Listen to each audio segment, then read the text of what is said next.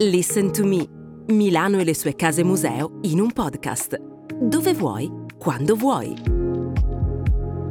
Un percorso a più voci con 21 ospiti d'eccezione per un viaggio imperdibile tra arte contemporanea, architettura, design, moda, musica e letteratura.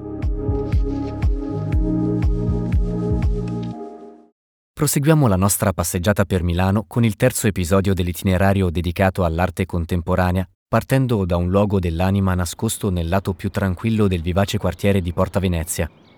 Qui, al 15 di via Giorgio Ian, ti rapirà il fascino di un'abitazione di singolare bellezza, costruita in stile Art Deco da Piero Portaluppi, uno dei più grandi architetti milanesi, con meravigliose e articolate finestre posizionate a 45 gradi sull'angolo dell'edificio. Si tratta della casa Museo Boschi di Stefano, la dimora dei due coniugi Marieda e Antonio, lui ingegnere, lei artista. Durante la loro vita insieme, i coniugi raccolgono più di 2000 opere tra oggetti e sculture, riducendo i mobili all'essenziale e sovraccaricando le pareti dell'appartamento con dipinti dei più grandi artisti del Novecento italiano. Ascoltiamo le parole della curatrice critica e storica del design, Anti Pansera. Nella casa hanno abitato questi mitici coniugi Antonio Boschi e Marieda di Stefano, anche importante ceramista, doppia faccia, quindi collezionista e artista.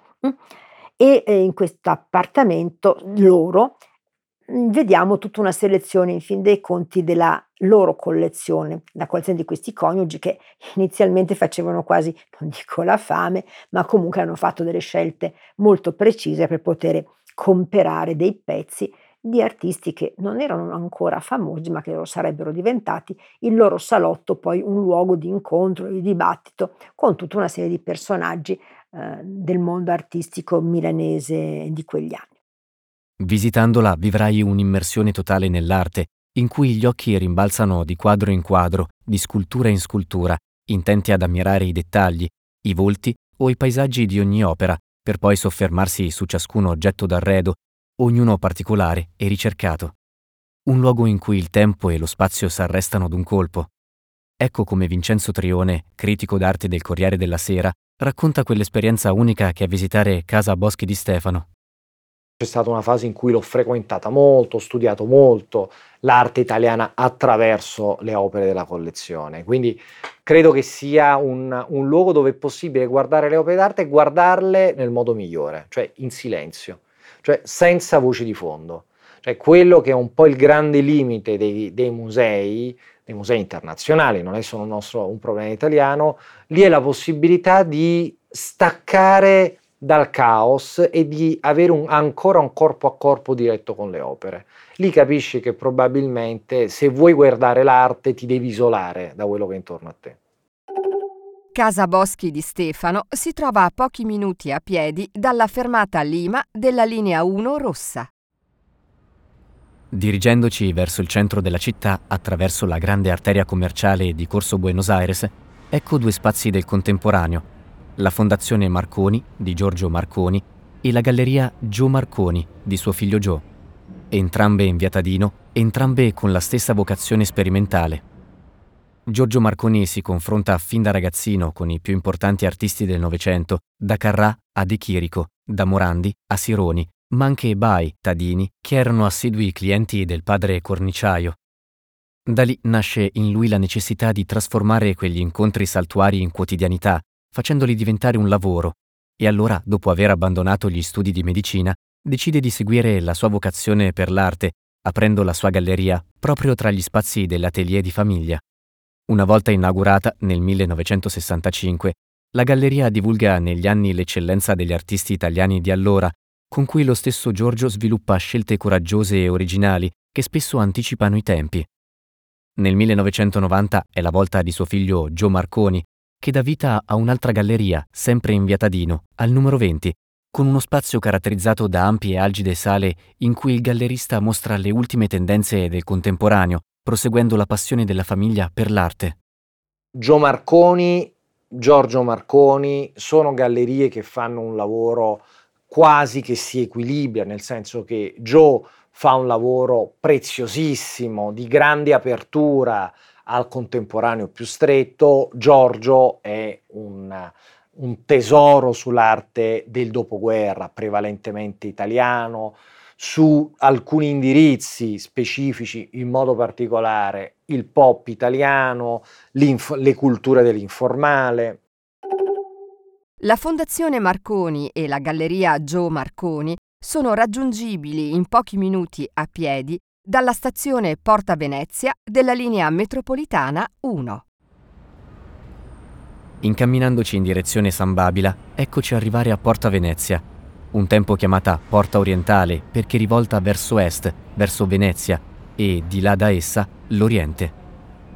Gran parte del quartiere era occupato un tempo dal lazzaretto, costruito per i malati di peste, dove Manzoni fa morire Don Rodrigo e reincontrare Renzo e Lucia.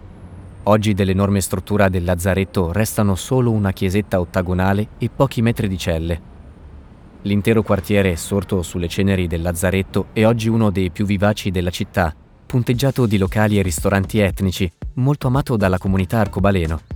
Alla sera le strette vie ottocentesche si animano in un'esuberante vita notturna per i giovani e i turisti della città. Proseguiamo lungo Corso Venezia. Sulla sinistra notiamo un grande palazzo ad arco, opera sempre del geniale architetto Portaluppi, che sembra un maestoso portale d'ingresso ad un'altra dimensione. E davvero attraversandolo approdiamo in una vera e propria oasi della città, un angolo di quiete per gli occhi e per le orecchie strette vie circondate da palazzi austeri che culminano nel quadrilatero del silenzio, dove, come per incanto, un giardino privato con fenicotteri rosa fronteggia un palazzo neogotico dalle volute fiabesche e un citofono è costituito da un grande orecchio di bronzo. In queste vie inaspettate ecco un luogo ancora più inaspettato, il capolavoro di Porta Luppi. Villa Necchi Campiglio, in via Mozart, una villa urbana con giardino, piscina e campo da tennis. Un gioiello Art Deco costruita negli anni 30 per le sorelle Nedda e Gigina Necchi. Oggi la villa è uno dei fiori all'occhiello del FAI, Fondo Ambiente Italiano, che l'apre al pubblico in tutti i suoi fantasmagorici ambienti, compresi i capolavori di arte moderna della collezione Gianferrari, che la celebre gallerista milanese ha voluto donare al FAI chiedendo che le fosse concesso di poter ogni tanto dormire nella villa per sentirsi ancora vicina ai suoi amati quadri e sculture, come la delicata statua dell'amante morta di Arturo Martini. Ascoltiamo il racconto di Anna Zegna, presidente della Fondazione Zegna e storica sostenitrice del FAI. La modernità di questa villa continua nel tempo e grazie al FAI anche l'uso della villa, che non è solo più, non è un monumento al passato, ma invece è vitalissima, piena di nuove cose da scoprire, tra cui la collezione della mia adorata amica Claudia Gianferrari. Se penso a Claudia Gianferrari, per me è l'amante morta, ma non perché Claudia non ci sia più, ma perché la dolcezza di quell'opera risveglia in me tutta una cultura meravigliosa delle sue collezioni che lei ricevette un po' come eredità sia morale che di impresa dal padre e che ha fatto di Claudia sicuramente una delle più grandi collezioniste esperte e anche galleriste del Novecento italiano e mi rimanda a dei momenti bellissimi dove lei mi insegnò tantissimo perché dai Sironi ai Tosi ai Carrà ai Marussi e ancora mille altri grandi personaggi di quell'epoca, lei non li raccontava, ma li faceva vivere. E quindi sento veramente che la presenza di queste opere all'interno della casa la rende di nuovo una casa un po' speciale, perché tu cammini nei corridoi, sali le scale, ti affacci ad un, una balaustra e scopri qualcosa di inatteso che in quella casa non era stato concepito, ma che grazie al FAI ha trovato un modo meraviglioso di essere incluso, raccontato e quindi un viaggio nel tempo, perché ci sono da una parte delle porcellane, delle maioliche italiane, dall'altra parte delle, dei pezzi orientali e poi questo Novecento italiano che racconta la nostra storia e anche la nostra eh, identità italiana attraverso un'epoca che ha visto veramente il nostro paese passare da un mondo forse più agrario ad un mondo decisamente più industriale fino ai giorni nostri con degli elementi di design che contraddistinguono Milano. Villa Necchi Campiglio è raggiungibile in pochi minuti a piedi dalla fermata Palestro della linea metropolitana 1. La voce di Anna Zegna ci accompagna anche alla scoperta di un altro luogo dell'arte, non molto lontano da Villa Necchi Campiglio. Parlo del PAC, il padiglione d'arte contemporanea, in via Palestro, commissionato dal Comune di Milano all'architetto Ignazio Gardella, proprio quando la città era in cerca di un nuovo spazio dove accogliere le collezioni delle civiche raccolte del XX secolo. Lo spazio espositivo venne inaugurato nel 1954. È una struttura di vetro fondamentalmente che dialoga con il verde, con la città, con una parte di Milano dove eh, tutto sommato eh, siamo proprio nel cuore pulsante delle vie più trafficate anche di Milano, perché Porta Venezia è a tre passi, però questo verde ti consente tutto sommato di godere di uno spazio molto sereno dove da Garutti a Giacometti, e cito due mostre che ho visto, entrambe meravigliose, hanno trovato un'essenza proprio perché il contenitore quasi scompariva.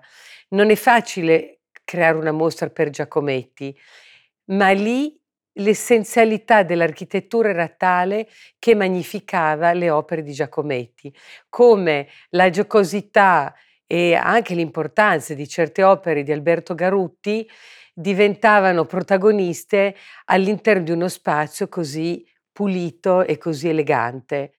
Al PAC troverai mostre di arte contemporanea con una particolare attenzione alla performance e alle opere di artisti viventi, insomma un luogo in cui esplorare le nuove frontiere e i protagonisti consolidati dell'oggi.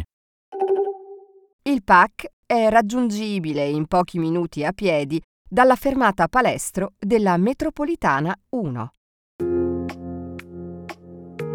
La nostra passeggiata culturale finisce qui, ma non togliere le cuffie nel prossimo episodio esploreremo un'area in totale trasformazione, Scalo Romana.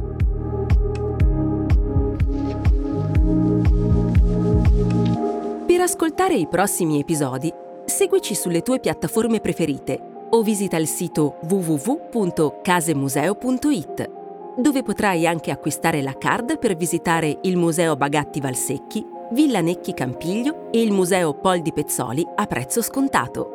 Casa Museo Boschi di Stefano è gratuita.